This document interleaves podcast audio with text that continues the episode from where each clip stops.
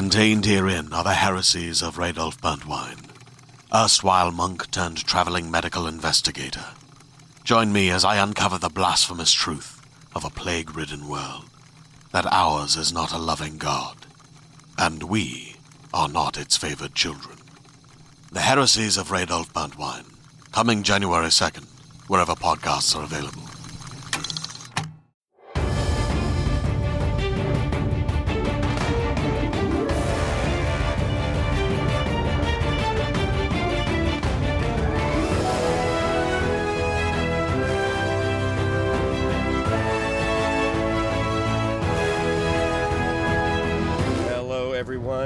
Welcome to a very special episode of The Geek Buddies! Hey! So, as you can tell, this is not John Rocha. This is Shannon McClung. I'm an animation writer and a television actor, where you might have seen me on Silicon Valley, 911, and Teen Wolf. I can see you in the rearview mirror. Hey. Uh, this is Mike Vogel. I am a writer and producer of animated uh, TVs and movies, and uh, I am also currently uh, a Comic Con chauffeur. Chauffeur. Yes, at the moment we are driving back from Comic Con. As you all know, John was not able to make it to Comic Con this year. Typically, we will try to record on the trip down, and we'll talk about the things that, that we're Oh, we're we tried. We did, we did. We gave we gave it the old college try. John is all uh, aside from being the main host, John is also our technical guy. So we gave it we gave it the old college try, and we had the old college flunk this time. Uh, it did not turn out so well, so we're giving this another try. Fingers crossed, it works. So the person who's always with us when we're going down to Comic Con, and he's actually next to me right now, is our very special guest geek buddy, Mike Kalinowski. Good morning, good afternoon, good evening, and everybody. How's everybody doing there? There. Uh, for you guys that don't know, I'm Mike Kalinowski, uh, television actor, currently on Jane the Virgin, and all-around uh, comic book aficionado, especially with DC. There. And Mike is riding next to me in shotgun. We have a gentleman named Mr. Tony Campanella. He does not want to talk. He's holding the mic. No, no, no. You said I'm gonna. I'm calling you out. I will sit here pleasantly. Tony's sitting here pleasantly next to me. He's our he's he's the Geek Buddies AV guy and mic stand. That's why I can keep both of my hands on the wheel and still talk. But Tony is also an animation writer and an all-around lovely guy. Why, thank you. So we're coming back from Comic Con. Uh, really good year this year. We saw a lot of interesting uh, TV stuff drop. There was the big Marvel Hall H panel. Uh, guys, shall we go around go around the car? Who liked what? Kalinowski, you're the guest. Let's start with you. Okay, my friends. Uh, first thing I guess it would start for me it was a, it was uh, it was Thursday morning, right? The Terminator panel we went into. Uh, we had breakfast at our favorite place out there, and we said, you know what? Let's try. For What's all- our favorite place? Broken Yoke? Oh, a little shout out to the Broken Yoke. three days in a row this year. Usually Three don't do days in that. a row. Yeah. Uh, and we were like, you know what, Hall H, let's see if we can get it. There's not there's there's there's Terminator, then there's the Batman Beyond 20th panel. We didn't know if we would even get into it, but we walked up. There were a lot of people in the shoots in the line, but they were all under the shade on the on the convention center side. So we said, let's do it. So It was a nail biter. It Yeah. was a nail biter. We weren't sure if we were going to get in. time's ticking away, and we're like, oh, we're not going to get in. And truth be told, we all got in, and I think everyone in that line would have gotten in because by the time we got in, there was still a th- third of the convention center left open in Hall H. But anyway, so we get in there. Terminator panel's great. You guys will talk about that. Then comes out Conan O'Brien. Owns the stage, man. The guy's got charisma coming out of every pore of him. And he's talking. He's like, guys, I got someone with me. I got a big announcement. I got a movie you guys are all dying to see. One of the biggest stars in the world, and we're all the audience is not really like, oh my god, what big announcement is this? Because it's like, okay, it's Conan O'Brien, it's going to make a I joke. thought I thought it was a joke. I thought like Courage the Cowardly Dog. Uh, like I thought something was good. Yeah. I thought honestly, I thought it was going to be Ron Burgundy coming, or, or Yeah. uh, him coming out as Ron Burgundy to announce like an Anchorman three or something. Well, and you know what's interesting about that is because Tim, uh, Terminator is a Paramount film. Right. Uh, Conan O'Brien works with Warner Brothers, so the fact that he was coming out for Paramount, it's like, huh, wonder what's happening right now. Yeah, and the Warner Brothers animation people look like they were getting ready to come out. And he's like, ladies and gentlemen, biggest star in the world, Mr. Tom Cruise. And the, the audience didn't go nuts because we're like, is someone going to come out impersonating Tom Cruise? It's going to be like, uh, Yeah, you know, that's what I thought. That's what I thought was really funny. He said Tom Cruise, and everybody was like, "Uh." And then when Tom Cruise ran out on stage, Tom damn Cruise. Leather jacket, white shirt, jeans. Just as you can tell, like you see people up in these panels. You guys have been going for a de- over a decade. Sometimes even these actors, they're a little nervous. They're this, this man is the consummate showman. He's up there by himself. There's no one else, and he's just humble but just kind of casual. The guys, you know, and he goes, "This is a love letter anima- uh, to aviation." this is the first time we're dropping this trailer for you, and they dropped that trailer. Well, and he also talked about uh, about you know 25 years ago, however many years, we made a movie not too far from here. Yeah, yeah, because they filmed it down there. Uh, I think it was Solomar down there, uh, but I could be wrong on that. But anyway, of this movie, I would. I mean, I grew up in that era, but it, I was a little young for Top Gun. It's when I was more in the, the Goonies and stuff. But I remember it very in my head. But I was never this coming back Maverick. I'm like, I love Tom Cruise. I'll see every single movie he does. He's never disappoints me. But I was always like, I don't know about this. What are we doing this for? But after that trailer, man, there are shots of him where he's taking off in that fighter deck, and because you know Tom Cruise, you know that is him piloting that jet. I'm sure there's a pilot in front of him, or maybe behind him, in the seat. But my God, the shots of him in that shot, you know it's him in there. And the audience, it, it did what you needed to do at a comic. And we talk about DC not being to be there because you don't need to sell to these audience. That is an audience. Maybe not all of them are guaranteed to see a movie like Maverick. But now I think the panel went nuts after it. Well, and you know, and, and most of, most everybody listening right now has probably seen the trailer because it literally dropped, uh, you know, seconds after they showed it to us. So even though we were technically the first ones to see it, but it is one of those things that still the way the showmanship of the way they did it. You know, these people who wait to get get wait in Hall H to get in line, you're kind of like, well, why do you wait for something that you're literally going to be able to see 10 minutes later on YouTube? But Conan coming out, the way Tom Cruise Right. came out, like it just made it feel like such an event, and just the excitement in the room was so palpable. And when that trailer dropped in that giant room, and you heard that first note of that Top Gun score, I mean, people people just went crazy. It was amazing. Well, yeah, I mean that's something that uh, watching it online, you can get a sense of the excitement, Right. but you, y there's no substitution for that ambient energy in Hall H. Um, you know, Tom Cruise was down uh, several years ago for the Edge of Tomorrow panel. did you did you see that panel? Were you there? I did. I did. I did see that one, and I will say Tom Cruise did a better job when he's up there by himself. Um, like having him field questions, um, it, it, it felt a little. A little forced, like he, like uh, Bill Paxton was in the audience because Bill Paxton played the drill sergeant character in Edge of Tomorrow, and he was he was like, "Oh yeah, on set, I was making him do this." Bill, stand up, stand up in the audience. Now this is a hall of seven thousand people, and, and they have cameras on the panel. They have cameras on the on the mic for the Q and A. Um, for a cameraman to find Bill Paxton, it's not going to happen right away. So the moment comes off a little clumsy, a little sloppy. Him up there by himself, and he was just his element. You can tell that man just knows how to work a live crowd. Yeah, absolutely. I agreed. Uh, so again, for me, see, Tom Cruise is one of my favorite actors. I've argued countless times till blue in the face. I feel he's one of the last true movie stars that we have. Uh, he, he gives his all in every single one of his films. And to know that, I'm sure when, we'll, when the movie gets closer, we're going to see these shots of him with the military down there doing all the flying. So it's just for me, that was just such because you had no idea. We didn't think they didn't even talk about that we might show Top Gun. Yeah, that was a true Comic Con surprise. That's, that's one of the great things about Hall H to me. That was my that was my thing. Michael, how about you? Uh, well, I would like to. I'm going to hit on the Marvel panel because I'm the one of us that actually got to go in and see it. But since we're on it, I also think we should just talk about uh, the Terminator. Uh, Dark stuff. Fate. Yeah, Terminator Dark Fate. Because I mean, I think we talked about this when we did our movie trailer.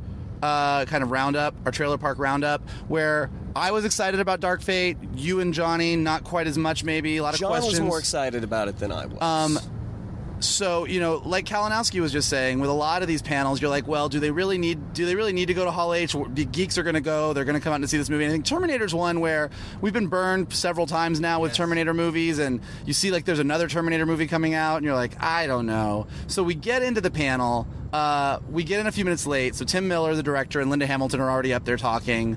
Uh, I thought we had missed whatever footage they were going to show, um, and they bring out the whole cast and it was delightful. I mean, a lot of times when these big casts are out there, sometimes not everybody talks. Some people are awkward. Some people kind of don't say anything.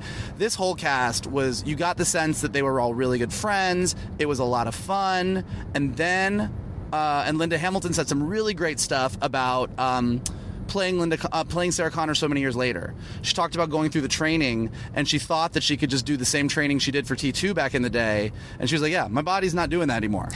um, and her sort of as an actress, uh, accepting that her body had some limitations, but she was still going to give it her all, kind of fed right into the character of Sarah Connor and doing this thing where Sarah Connor was so much older. And so it was all really interesting. Uh, and and then Arnold came out.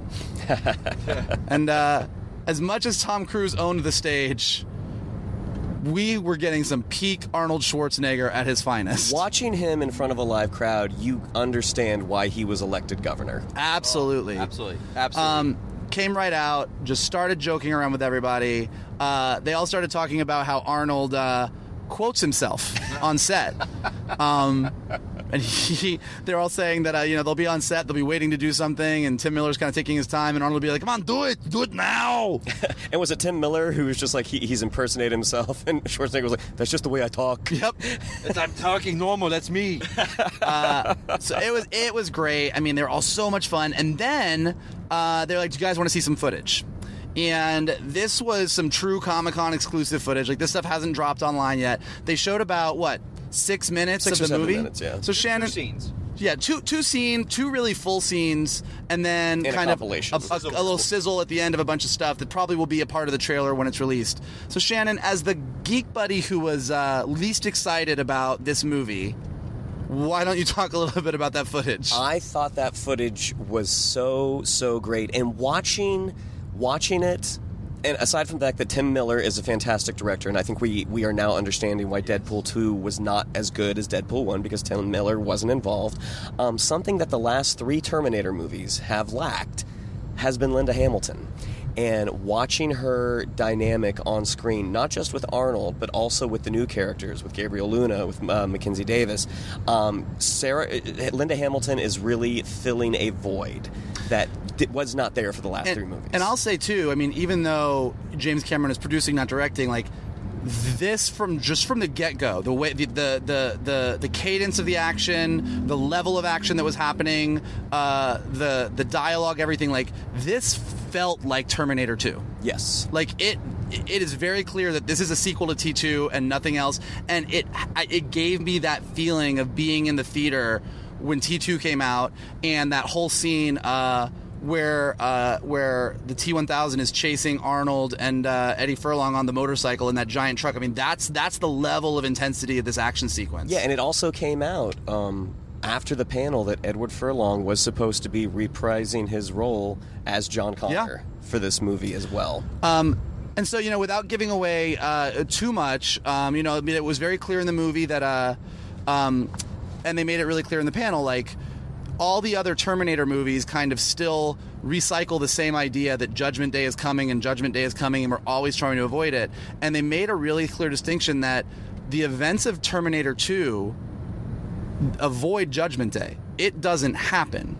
They, like the world does not end when we all think when they when they thought it was going to end. And Sarah Connor has been living with this for years, but there are still Terminators showing up, and there is still stuff going on. And she's been hunting Terminators, and there's a there's a there's a lot of stuff about that. So we're gonna get a really different version of the future and why the Terminators are coming back or how they're coming back. So a lot of really big questions. Um, they kind of showed where Arnold, uh, as the as the classic T800 was coming from, or where he's been a little bit, uh, and showed like a lot of the dynamic between Sarah Connor and the T800, um, which was a lot more combative than you would think it would be based on her relationship with Arnold in T2. So a lot of really interesting questions, amazing action. Highly recommend. This went from something that I was excited to go see because the trailer was cool to I'm hotly anticipating this. I cannot wait till November gets around. Now, generally in Hall H, when they show material, when they show footage, a lot of times uh, they will they pad the the panel so they can play it again because generally the fans are so excited. You could tell they they did not plan to play that again, but the crowd reacted so strongly to it. Well- and Tim Miller bullied us. Tim Miller bullied. Tim Miller. Tim Miller says, you know, when I came and showed Deadpool footage, the crowd was chanting, "Play it again, play it again." And so, uh, if you want to hear this again, we need to hear it. And everybody said, "Oh yeah, play it again." And, then, and he was not satisfied with the level of intensity of that crowd. And that man drops an f bomb like nobody I've ever seen. Yeah. he dropped a few, and he scared us. And then they played it again. Yeah, Gabriel Luna actually had to pay Arnold Schwarzenegger twenty dollars on stage because they had bet how many times Tim Miller would drop the f bomb. And Gabriel Luna, maybe not a betting man, because they're like, I bet four, and Arnold took five and above. So the odds really were in uh, Schwarzenegger's favor in terms of the f bomb. And what was it? And what was it he said about Tim Miller and uh, and fucking? he just says he likes to say it. I like to do it. My God, Arnold, peak Arnold. I just gotta say, like uh, McClung, I probably was even less excited for this movie than you. And I'm someone that liked Terminator 3. I like what they did. I love the ending. I actually went in. I Salvation. I actually went in going, okay, we're getting to see the the the, the, war that we wanted to see. Genisys, I wa- I stopped watching about 20 minutes in. I was like, this is garbage, and I will never come back to this. But like you said, it's the we know we know this movie. We promised the other things, but for this movie, we're going to get to it. I'm burned by that. But this movie, the other problem with me was the Linda Hamilton bringing back because I was so excited about Indiana Jones and the Kingdom of the Crystal Skull, Karen Allen coming back, and watching her reprise that role. She probably had not acted in God knows how many years, and it just felt you took this great Karen Allen, the great uh, you know Marion Ravenwood character, and it just felt like oh this oh this is not working. So, So I you were was you were you were worried she wasn't going to have the acting would- chops. Not even the acting chops. It just felt weird, but it's like, oh no, this looks like the character. This looks like Linda Hamilton has gone away and was Sarah Connor for the past 20 years. We haven't seen her 30 Yeah, years. the- she's been doing this still. the So- extended action sequence in the truck that you see in the trailer, uh, it, it leads into what seems to be the introduction of Sarah Connor in the movie, and her introduction and the way she enters the scene. Yeah. Within the first two seconds of her showing up, you're like, "Fuck, I'm in. I'm all in. I'm and, all in." And she gets to drop a classic uh, Terminator line that is usually not reserved Yeah, for her. I, I, I that th- that that trailer and coming out there was for the people like me that were might not have seen it opening night, opening week. Maybe would have seen it two weeks later because there was nothing else out. That was for me. Did its job. I'll be there to see it. Absolutely, Um, and I'm excited to see it. Uh, so now that we're, uh, I'm just going to keep prolonging the Marvel part because I know we're going to talk about it for the rest of the episode. Uh, while we're on trailers, you know, a lot of these trailers, like we said, uh, with um, with uh, Top Gun, you know, we see the trailer and it pretty much drops instantly. So there are a lot of panels that we didn't get into, but the second these things dropped, it's what everybody at Comic Con, at the bars and the pool, and everyone were talking about. So uh, what do we want to talk about first? Let's kind of go through some of the big trailers real quick. Well, I think the first one, the one that impressed me the most on, on the television front was the Picard trailer. Now, I am not I am not a Star Trek fan. I've seen episodes, I've seen movies scattered here and there. Um, whatever this show is going to be, I mean, I feel like I have to go back and, and catch up on Next Generation now because I'm truly, truly interested. Um, Patrick Stewart is just so watchable, and watching him return to a character that he hasn't played in what you said, like 20 years. 2002 was this last film with uh, Nemesis. Now, this is something I'm really excited for. Now, you guys are both more Star Trek fans. Kalinowski, what'd you think? Well, I had a good segue into this because I said we're going to talk about the trailer, and you're like, we should. I was like, make it so. I, I like that you. I like that we passed the point where I you know, would make the joke, but you still there. wanted to put the I joke had in do there. it. I had to do it. Was it. really worth it? Not really. but we're here. But we're here, and we're But here we are. But here we are. Hey, hey, you know what? I want to know what you thought about the trailer. Make it so. There you go. All right. Uh, yeah, like I'm I'm not a I'm not a Trekkie Trekker per se. I do enjoy the worlds. I do enjoy the characters.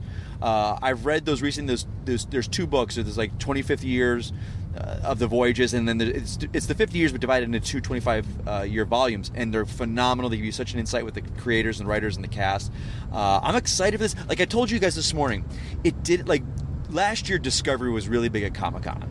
That felt Trek though. The phasers, the fa- the the teleportation, the beaming, the ships. This did not feel Trek at all to me. But but that's a good thing. Yeah, and that's a great thing. That's what I think because you got Discovery, which is doing so well. You've got they just I think announced Pike is going to do a new series of shorts um, with his character. So it's like that is the smartest thing because it's not. But we're getting all these characters that are coming back. You know, it's confirmed Riker, Troi, Data's in there, Seven of Seven of nine from Voyager. so it's like it's Trek, but it's not. It it, it feels great. It's, it's what almost well we. It, I'll say this. It's what I wanted with the Star Wars anthologies. I wanted it to be Star Wars, but not lightsabers, Jedi's, nothing. And they kept well, we got to mention this. We got to tie it to this. This seems like.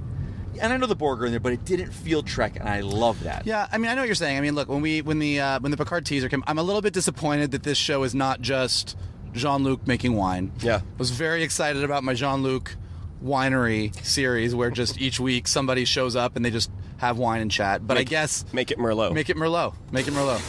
The name of the show. That's what you want. yeah, well, yeah, yeah, Picard. Make it Merlot. Make it Merlot. we, we, we had a bunch.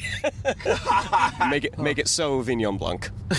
Yeah, that was a good one. That's pushing it. Then we have a rosé one. We did. We Wow, did. what was the rosé one? Oh, oh, ro- rose, rosistance is futile. Oh, resistance is futile. That's the You one. almost got your third spit take. almost got your third spit take. Um, but yeah, so so we got you know like obviously this trailer gets into the meat of the series a lot more, and we were discussing this. I mean, they don't they don't say it specifically, and maybe it's not it, but the big implication is this: you know, this young woman appears to Jean Luc Picard and says, "You're the I feel safe around you. Uh, for some reason, I feel like you're the person." And then he, you see him talking to an admiral. Uh, we find out that you know he's been doing his thing for a while, but he's not necessarily totally satisfied. He doesn't feel at home there, and basically says, you know, if this girl is what I think she is, so the implication is like there's some Borg aspect to her, uh, whether she's fully Borg or whatever. One of the other things I was on a pan, I was I did see the EW Kick-Ass uh, Women panel, and Jeri Ryan was on it. And in addition to confirming that you know Data, Riker, Troi, uh, all in her of course in it, she also said Hugh.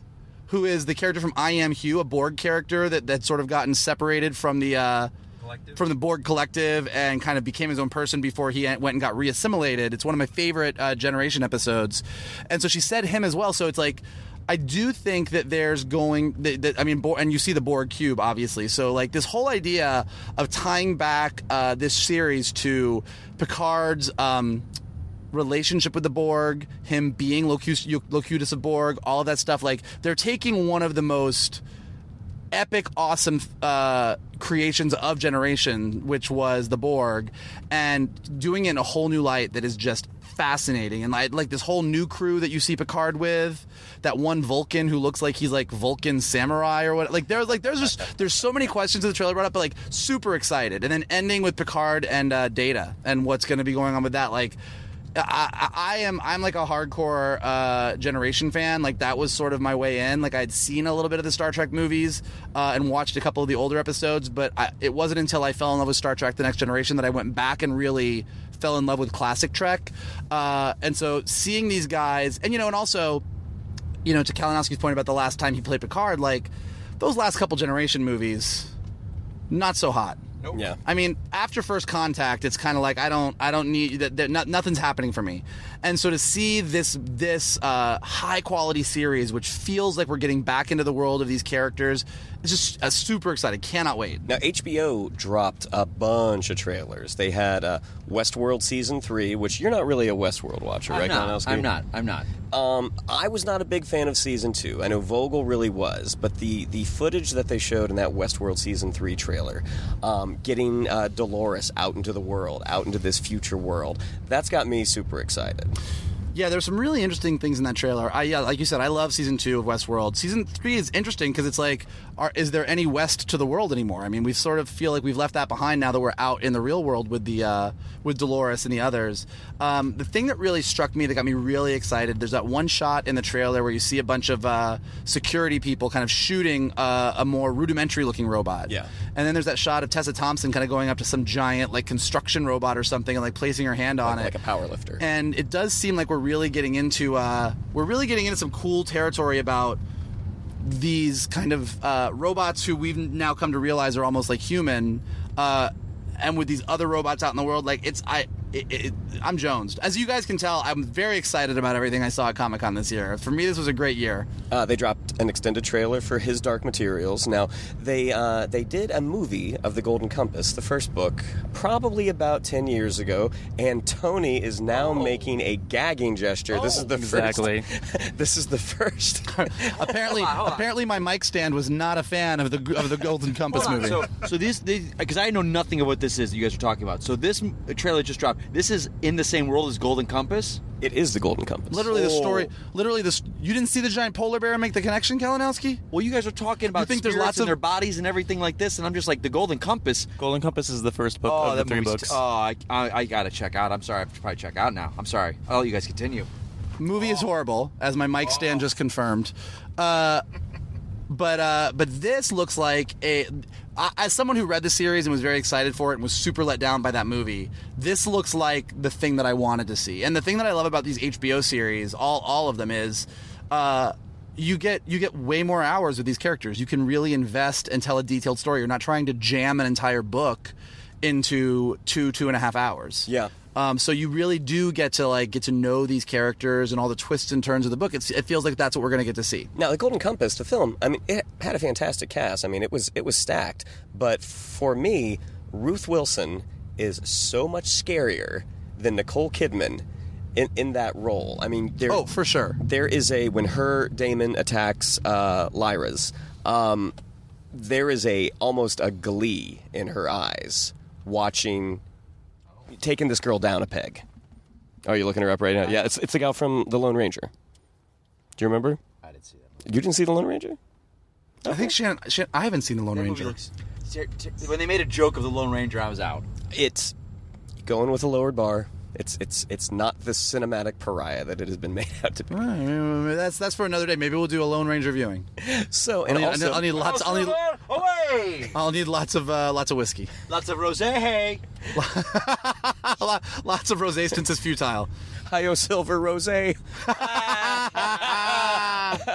got most of the car. I got most of the car. No, Can't get a spit didn't. take every time. And they also dropped the second trailer for Watchmen. Now, interesting. You guys were both really into this, And you were not. not. I, I, I'm not. I'm gonna watch it. It's just I, I just don't get what is happening yet, and that's kind of like I.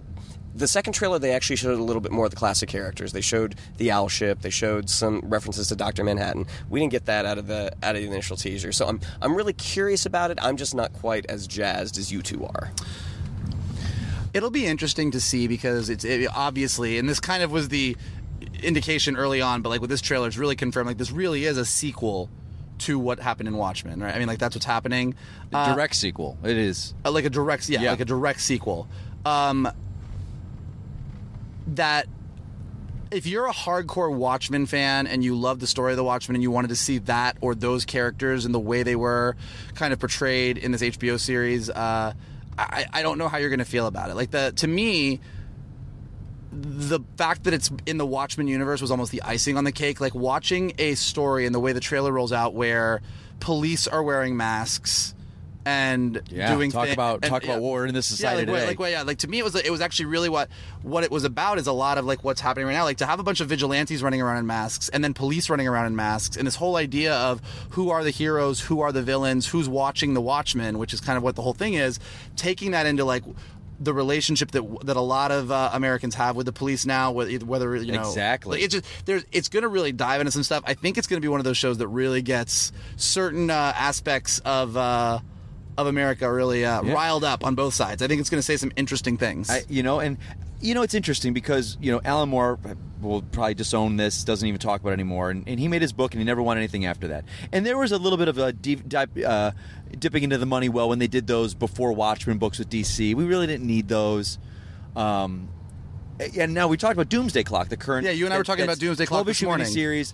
They're, they're on, I think nine or ten is out. They've only got a couple more, but they have dragged this out for almost two years now, and I I love it. At this point, I wish we talked about this. I was like, you should have Geoff Johns and you guys, you should have written that story, inked it, colored it, and then solicited it. When you, you lost all the momentum because it is so good.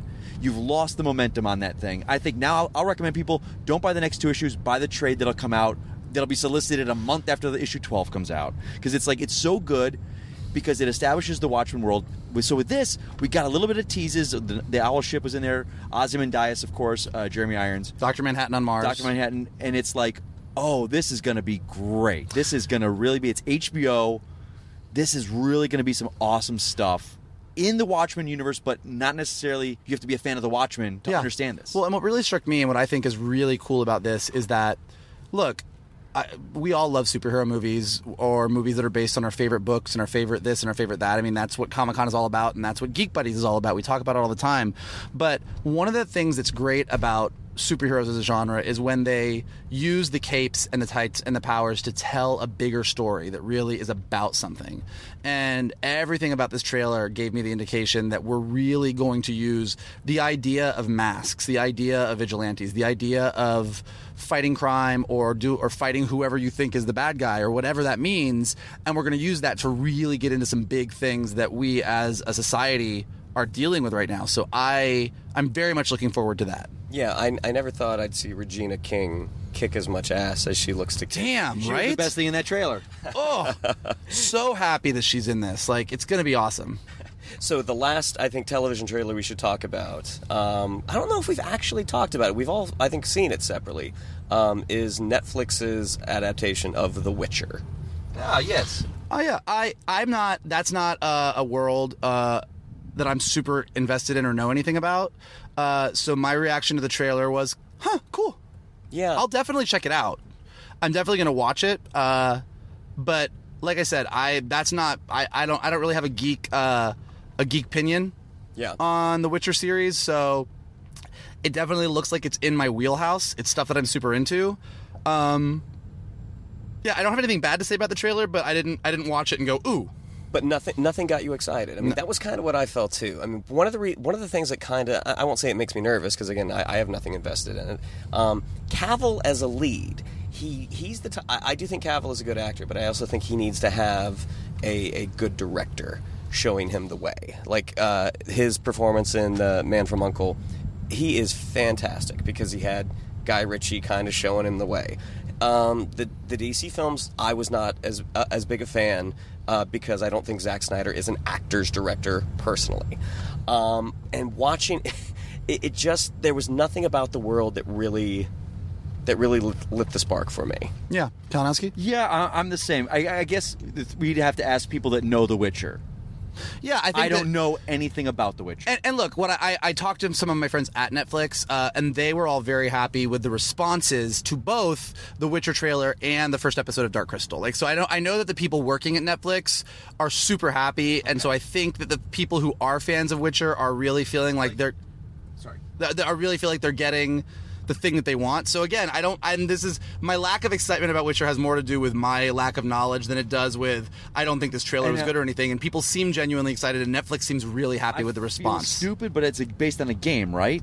It's it's novels that the games were then based Okay, off so of. now like if you did a TV series on Mortal Kombat, I could be able to give you first thing like that would that's my game. That is the game that I grew up with that I love. That I would go. They nailed, did this. They nailed this. This. Well, this. I'm personally So- waiting for the hard hitting dramatic version of Mario Kart. So once once I get that, like like once I get the uh, like I want to see the Mario Kart where Luigi gives somebody a look and then it just gets real like the, the the music comes on. We get like the serious like.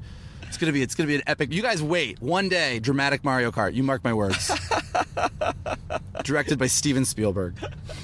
So the the panel that I uh, went to by myself uh, Friday morning, Kalinowski and I stood out in line. Thursday, we didn't really stand in line. We just found we found the wristband guys Thursday night for Hall H. Oh, yeah, yeah. Uh, um, so I got up early Friday morning. Oh. Kalinowski Yes. deigned not to join me. He was he was sleeping. I was sleeping. Yeah, you came in uh, like early in the morning. and You're like, I'm, I'm going to the panel. I was like, okay.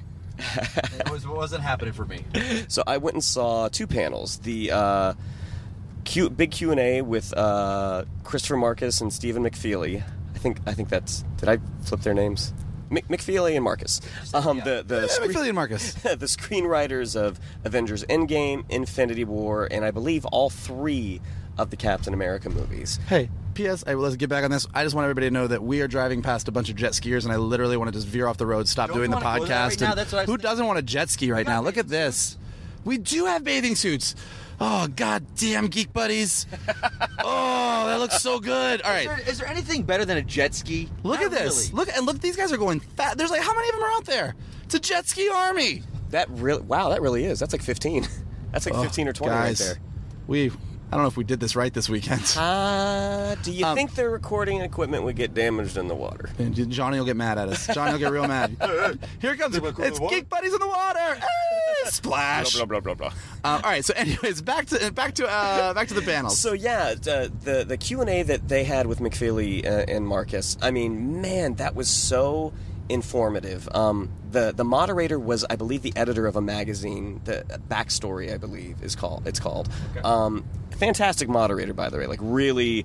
Really kept the conversation going, kept everything organic. Um, he said at the beginning, he's like, "Listen, guys. Uh, generally in Hall H, when we put stuff on screens, footage, concept art, um, you are discouraged not to take photos. We're doing the opposite. We want you to take as many pictures as you would like.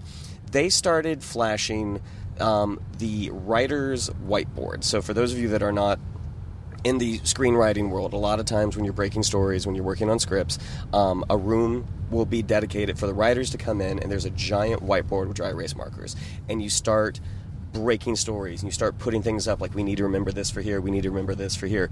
They put up the initial whiteboard posting of the time heist where each stone was through the marvel cinematic universe they had these baseball cards made up of all the characters that were in play. So there's over probably 50 60 characters up on this whiteboard. And getting to see the process of how they were able to start to formulate this story. I mean, they they uh, they talked about some sequences that they had an idea for that didn't ultimately make it in. One of my favorites was the battle on Titan when it was Spidey, uh, half of the Guardians, Doctor Strange, and Iron Man versus Thanos. That at one point Doctor Strange was going to put his uh, put his thumb on Thanos' forehead and do to Thanos what the Ancient One did to him that sent him into that kind of trippy, trippy other realm, and how he was going to encounter the Living Tribunal, and how all of these, which is a deep cut Marvel Oh character, wow!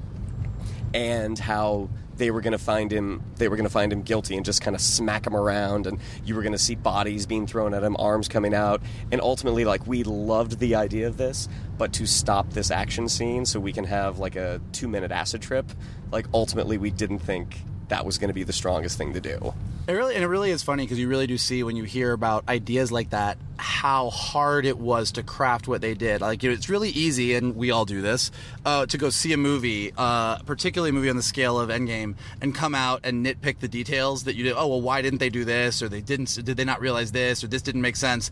But when you start to like go back and look at those early images on the dry erase board, which you showed me a couple of them that you took pictures of, and see when they're just like kind of like taking shots in the dark well maybe we'll do this and maybe we'll do this and to like slowly build something as complicated as the time heist uh, and make it work at all on any level is just really impressive Yeah, another thing that they had pointed out there, there's some there's some clickbaity headlines out there how the Russo brothers initially were going to have uh, Thanos decapitate Cap.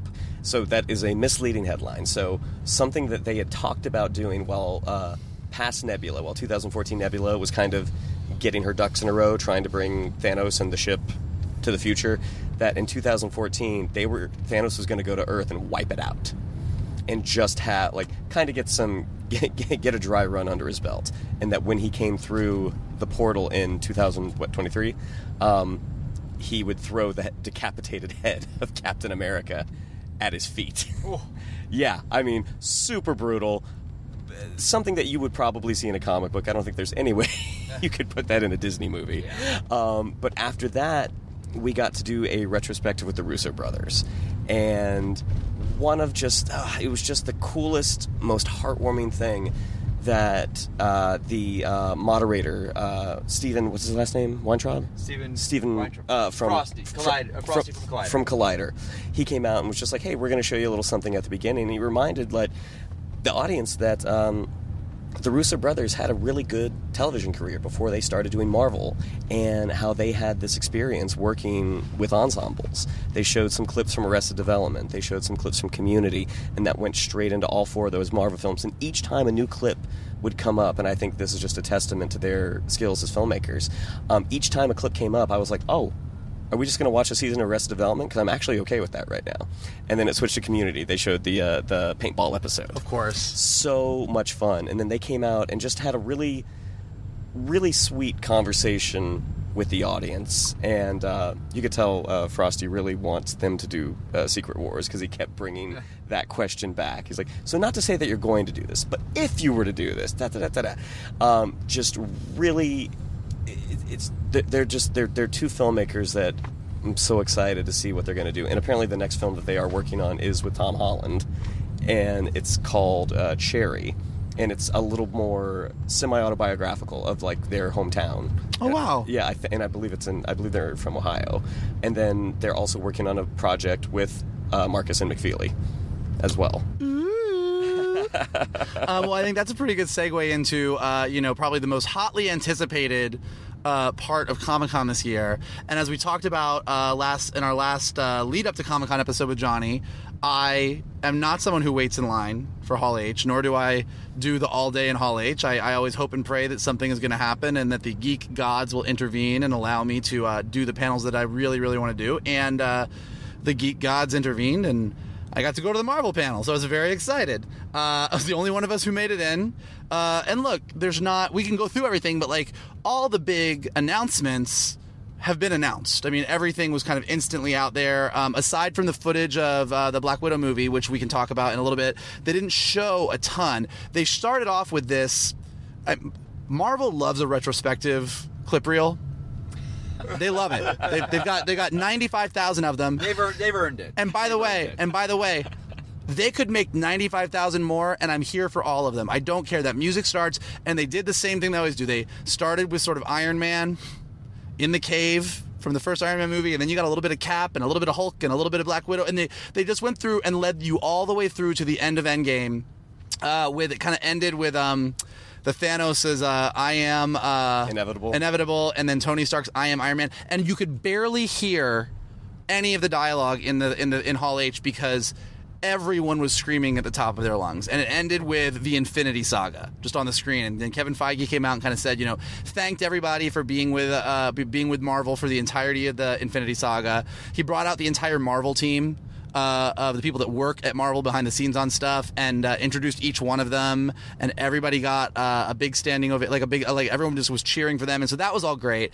And then he put up on the screen sort of the uh, the Marvel timeline that everybody's been posting on Twitter with nothing revealed, just the dates and stuff like that. Which is what they did for Phase Three back at the El Cap. Yeah, and they and they just started going through uh, and just revealing things one by one. So, uh, you know, the, first the entire Eternals cast came out, uh, talked a little bit about the movie. We got very little information really about the meat of any of these movies, but we do know, and we, we knew this kind of going with the Eternals or these. Uh, they're, like I'm not super familiar with that aspect of the Marvel of the Marvel universe, but uh, but it's the very Jack Kirby stuff. It's it's the crazy it's the crazy cosmic stuff that like you know DC's version of it is like the New Gods and uh, and Apocalypse and everything, and this is like that. But that the Eternals are these uh, immortal beings that have been placed on Earth by the Celestials to sort of protect Earth and protect humanity from the um, what is it, Shannon? the Deviants. the deviants thank you uh, and yeah and so we don't we didn't get a lot of information about them or what's going on with them or you know we just know that they've sort of been there in the shadows for the entirety of the past 10 years of the Marvel Cinematic Universe and why they didn't step forward and help and why we only know about them now like those are all the big questions um, the cast all seemed super stoked and that included Angelina Jolie, uh, Salma Hayek, Yep. Kumail Nanjiani, uh, Richard Mad- Madden Richard Yep. Madden. from Game of Thrones Yep. and The Bodyguard. Yep. And there's a Korean actor as well. Yep. Who seemed su- He's from Train from Busan. I don't know the actor's name, but it's uh, Train from Busan is his most current uh, like big hit. Yeah so really like just huge cast of characters. Uh that was really exciting. And then uh, the next one up was uh, winter soldier and falcon. Right. so anthony mackie and sebastian stan came out super great. The big thing there and the thing that uh, most people probably didn't see i don't think it is on the internet um, they kind of referenced it but so they, they kind of came out they joke around uh, mackie's got the shield he gives it to stan they're kind of joking about that. And you do get the sense you know a lot of people and kalinowski you and i kind of discussed this you know there a lot of people were thinking that Bucky was going to be the next Cap, not necessarily Falcon. So getting the hand off to Falcon, and it does seem like this series is going to deal a lot with their relationship and and how that all works, and him come him be, and and uh, Falcon stepping into this new role. But then they revealed the big villain. So like the screen goes dark and you start hearing all of the words from Civil War that sort of trigger Winter Soldier, and all of a sudden, uh, um, Daniel Bruhl. yeah, Daniel Bruhl uh, appears on on the screen and uh, starts kind of talking, and he's like, "Oh yeah, when the big villain appears at Comic Con, you always think that uh, he's going to talk about the death and destruction and his big master plan, but that's not what this is." And then he kind of like just looks down at the two of them. He's, "I'll be seeing you two very very soon." And then he puts on a purple ski mask on his face. Uh, Comics accurate. yeah, comics accurate. Uh, Baron um, Zemo. Sorry, guys, it's been a long weekend and I'm driving. Zemo. Zemo. But yeah, so we're getting like a full Baron Zemo. So that was a big, that was a big news. Um, so that was all cool. And then we jo- we they dove into Shang Chi and the Legend of the Ten Uh, the Ten Rings. Ten Rings, uh, and did a little retrospective, which is on the internet. I think if you can find it, of just how They how the show how the, the Ten Rings tattoo has appeared throughout the Marvel Cinematic Universe, not just in the Iron Man movies, but in with different Ant-Man. henchmen. Ant Man, uh, uh, the, uh, the the Iron Man three. Iron Man three, but also from the the short where they where it, it's revealed Oh, that yeah. the Mandarin is real So and uh, it's not Ben Kingsley. Yeah, so I mean that that was all really big news, uh, and then we dove into Wandavision. Super crazy. So it sounds super super crazy. The image that uh, you don't see uh, on online right now is the very first image they showed. It was like almost a giant TV set, black and white, with this sort of. Uh, it looked like it was sort of faded. You couldn't quite make it all out, but it was uh, like Scarlet Witch in almost a 1950s dress. And Vision in sort of like a, a button-up tie with like a sweater pulled over it. Kinda Leave It to Beaver Uh, and then the music that they were playing throughout was all very Leave It to Beaver, like classic TV stuff. So they said they've super one of the weirdest things they've done, um, and which led right back into um, the Doctor Strange announcement. Um, in the multiverse of madness. in the multiverse of madness, and they is a talked, mouthful. talked a lot about like wanting to get to sort of the gothic roots of like Doctor Strange and kind of getting a little bit more of a scary movie, and that there is actually a multiverse. That even though uh, Quentin Beck was making it up on the fly in Far From Home, there is a multiverse. Doctor Strange is going to deal with it, and then the big news was uh, they brought Scarlet Witch back out uh, and said, uh, you know, sh- or what the things that happen in WandaVision are going to tie directly into why she is a big part of the next Doctor Strange movie. Um, and I think that's the stuff that really cheeses me out about Marvel so much is that I really liked Doctor Strange one. I think it's a great origin movie. I don't. It's not at the top of my Marvel list, but it's the same thing they were able to do with like Thor Ragnarok, where taking some of these other characters in the Marvel universe and weaving them in and out of these stories is really like what what they're best at. Uh, and then speaking of, they dove right into Loki. Uh, and you know nothing surprising there so much. Like we all saw Loki uh, from another reality disappear, or on the alternate timeline and Endgame kind of disappear with the Tesseract, and so they just confirmed that that is indeed what's going to happen. But one of the interesting things that they really made a point of was that Loki from the end of Avengers, when he takes the Tesseract, is a Loki that has Endgame. Sorry, in Endgame, yeah, uh, is is not a Loki that has been. Um, remotely emotionally redeemed the way our Loki is in Thor 2 and Thor 3. right.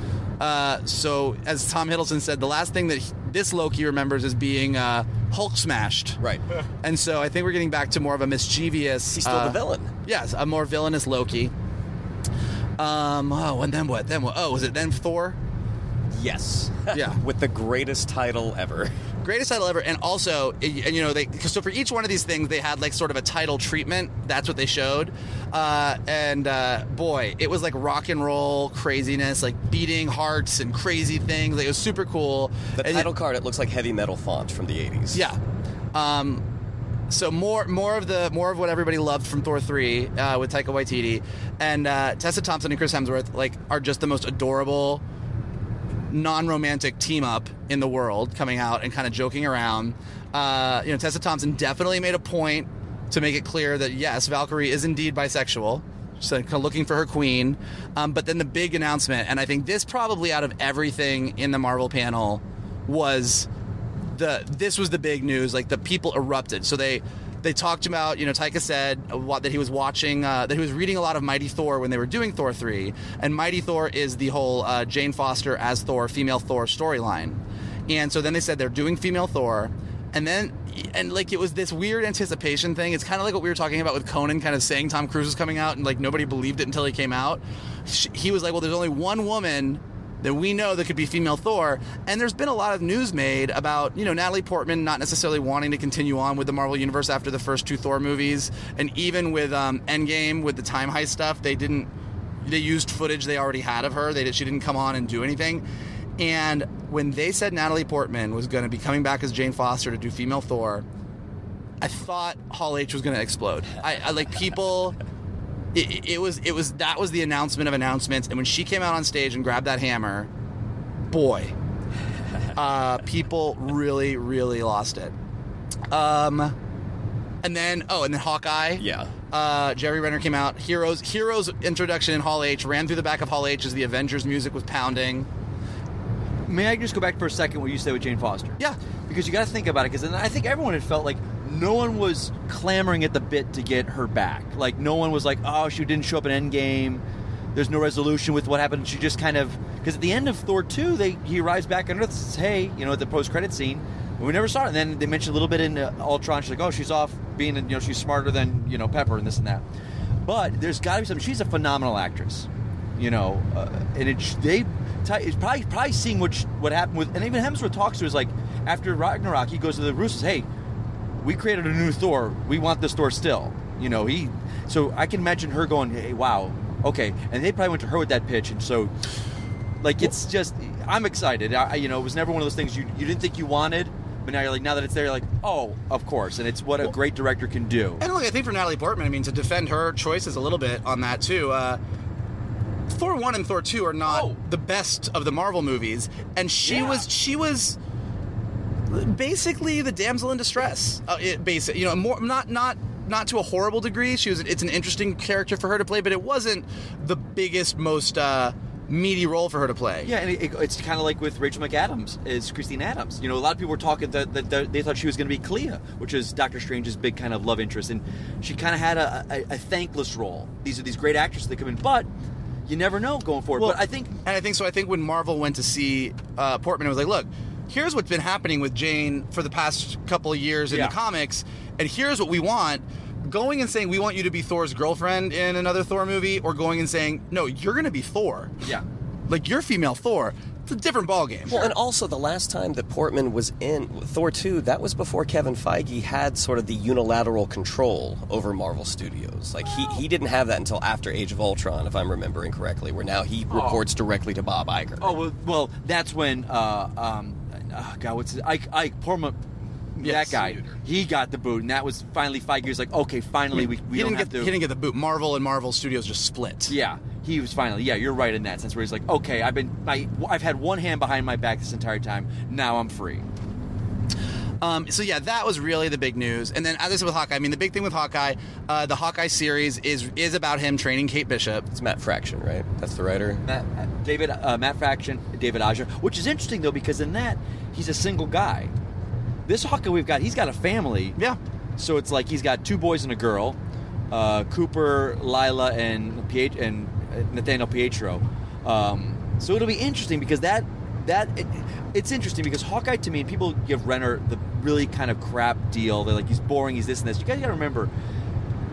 The, the Hawkeye of the comics is the Tony Stark of the movies. He is that womanizing, glib, always kind of carefree guy. Well, RDJ comes in, owns that, makes that his. And the Iron Man in the comics was more of a James Bond, suave, not this kind of uh, quirky guy. So they, We yeah, we can have a oh, whole debate about that later. no, I don't know. Go that's- read Iron Man before Tony Stark took over, before RDJ took over. He was this quintessential James Bond tech guy.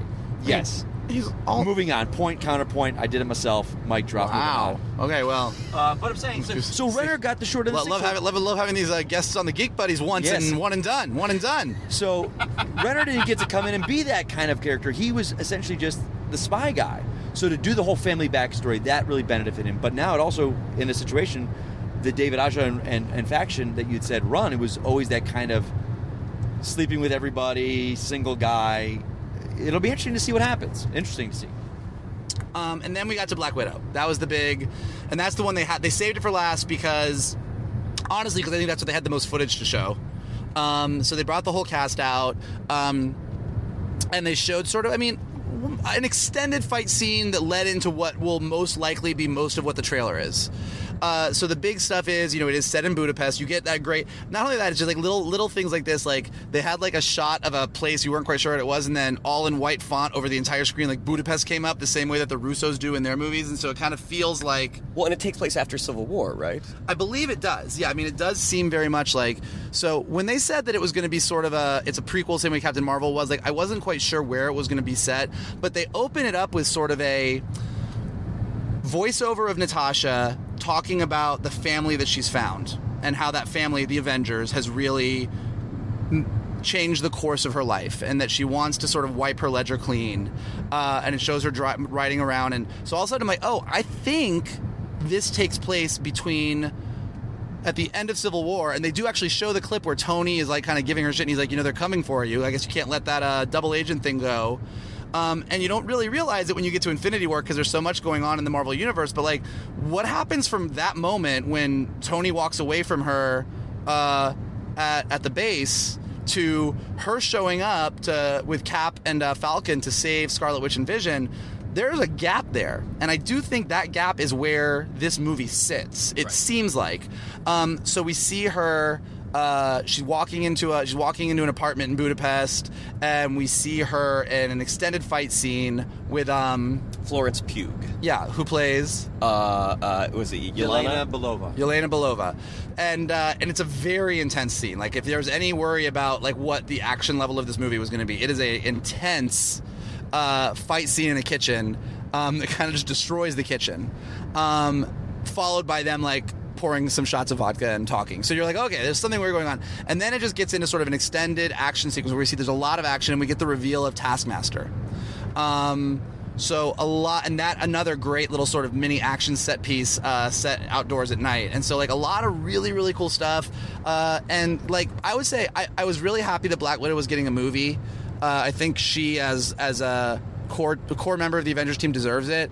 I wouldn't say that I was overwhelmingly excited for Black Widow. I was curious, but after watching the footage, uh, I'm really curious to see what this movie does and uh, what it does for her character and what it does for potential other characters being in the Marvel universe going forward. All right, well, we're just about at an hour, so I think we need to wrap it up. But phase four, Kalinowski, what are you looking forward to the most? Oh, uh, glad you asked that. I was I wanted to get that. Of all these, I have to say it's going to be Shang Chi. Uh, I love the casting of the actor. He seems a little older than what I thought. There was talk of Ludi Lin, who's in his early twenties. This guy seems like he's in his mid thirties, which I, I could be wrong. I love the casting of that. I love the fact that they're the, the guy says we're, we're going to go into those arch like we always talk about. Marvel does like they did their spy thriller with Winter Soldier, which is my favorite to this day film of theirs. They did a heist film with Ant Man. This is their kung fu uh, love of uh, love letter to kung fu movies and, and uh, Asian cinema. I cannot wait. Sometimes in the films, the fight scenes in Marvel universes, in Civil War, they did that speeding up with Black Widow, and even the stunt people have said we hated that that that was happened. It kind of took away the stunt people's abilities. I want to see some of the badass fight scenes, the best fight scenes we've ever seen. It's Marvel, I don't doubt it. I want to see those awesome, awesome just fight scenes like and they're gonna I, I think they're gonna we talked about Fin Fang Foom and, and you laughed like that's its name it's like that's the dragon's name Fin Fang Foom I don't think for a second that Marvel will not delve into that Yeah. I think they will own it They've got a talking raccoon and a talking tree. They can Yeah. do a Fing Fang Foom. They're you fine. know, I, uh, the, the TV, gosh, the whole dancing around Kunlun with the fist of the dragon is like, come on. I, I, I'm sad we didn't get an Iron Fist film uh, done properly with Marvel MCU. Shang Chi, I cannot wait. Vogel? Uh, uh, I would say two things. I, I think I'm. I mean, I, I think I am most excited about female Thor now. I was already excited about another Thor movie with Taika Waititi, but female Thor has put me over the edge. So I'm ridiculously excited for that, and I'm also really excited for WandaVision. Just from what I can suss out and what it seems like it's going to be, you know, what I can suss out, uh, it seems like it's going to be really interesting. But the best part to me about the panel, the takeaway that I took away from this panel is that Marvel, who is at the top of their game and could do anything they wanted, uh, is really, really diving into diversity in a big way. It was so apparent on this panel, and you look at all the directors they're choosing, who's directing these movies, the casts that they're having. Tessa, you know, it wasn't. It's not like Tessa Thompson like said uh, something about Valkyrie's sexuality by accident. Like these Marvel panels are really well scripted out, and so it's like it's like Marvel, who's the biggest game in the world right now, is putting their foot down and saying like on, from a statement level like we are committed to creating a much more diverse universe. Okay. Uh, and I think that's great. And then the other thing I'll say, because we didn't touch on these two last things I just want to get to, is the announcement um, of Mahershala Ali as Blade. Yes. Uh, the big surprise that he came out at the very, very end and they announced that he's going to be the new Blade. Uh, and. Um, Kevin Feige sort of teasing all the stuff they didn't get to talk about that we didn't talk about Captain Marvel 2, Guardians 3, Black Panther uh, 2. Black Panther 2, and kind of then also, oh, we didn't talk about Fantastic Four, we didn't talk about Mutants, that's coming down the pipe.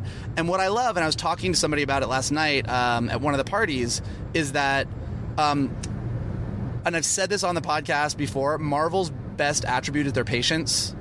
They, they're not afraid to take their time with things. Um, and so where other where other superhero franchises and other superhero studios might rush things to try and get to this get to it faster or to catch up with the competition, they've got Fantastic Four and X Men and everything in their pocket, and they're choosing to go into these other brands first, some not as well known, and I think that's going to pay off really big for them. Okay. And I think I have to say I'm with Kalinowski. I mean, Sh- Shang-Chi is the one that I'm really looking forward to, but also just as equally, uh, Falcon and Winter Soldier. Can't wait to see those guys keep going. Tony, do you have a do you have a do you want to chime in here in terms of Marvel Phase 4? I'm very interested in Shang-Chi. Okay. Look at Also, Thor. Okay. Yeah, a man Winter- of few- Winter he's a man of Soldier few and words. Bucky, Bucky uh, Winter Soldier, Falcon. I, I, I, I, I divided film and television. I should have done that. Uh, but those, like you, McClung, we're on the same page, my friend. All right, well, guys, thank you so much for joining us on our uh, car ride back home after a very long but very fun Comic Con. If you would like to follow us on social media, on Twitter, it's at geek underscore buddies. On Instagram, it's at the underscore geek underscore buddies. If you would like to follow me personally, on Twitter, I'm at Shannon underscore McClung, and on Instagram, at Shannon the Geek Buddy. I am uh, at MKToon, and uh, yeah, don't forget to, in addition to um, giving us a listen, which we always appreciate, uh, give us some ratings, give us some feedback, give us some comments. Uh, it always helps us rise up and uh, get more Geek Buddies. Kalinowski, where can they find you? You can find me on the interwebs at Mike Kalinowski. Also, I host a podcast called DC Movie News. It's on AfterBuzz and the Popcorn Truck Network. It's YouTube, DC Movie News, uh, where you can hear me wax poetically about DC and my love of it. Tony, you want to throw out your personal information right now? What's your social? At the Campanella on Instagram. Even though I don't use it that much, I guess I should use it more. Um, and if anybody wants to give us gas, we really need some. We're probably going to be on the side of the road shortly. Send help. Uh, we need gas. All right, if you don't hear from us next week, it's because we are stranded on the side of the road. Otherwise, we will catch you next time on The Geek Buddies! Hey!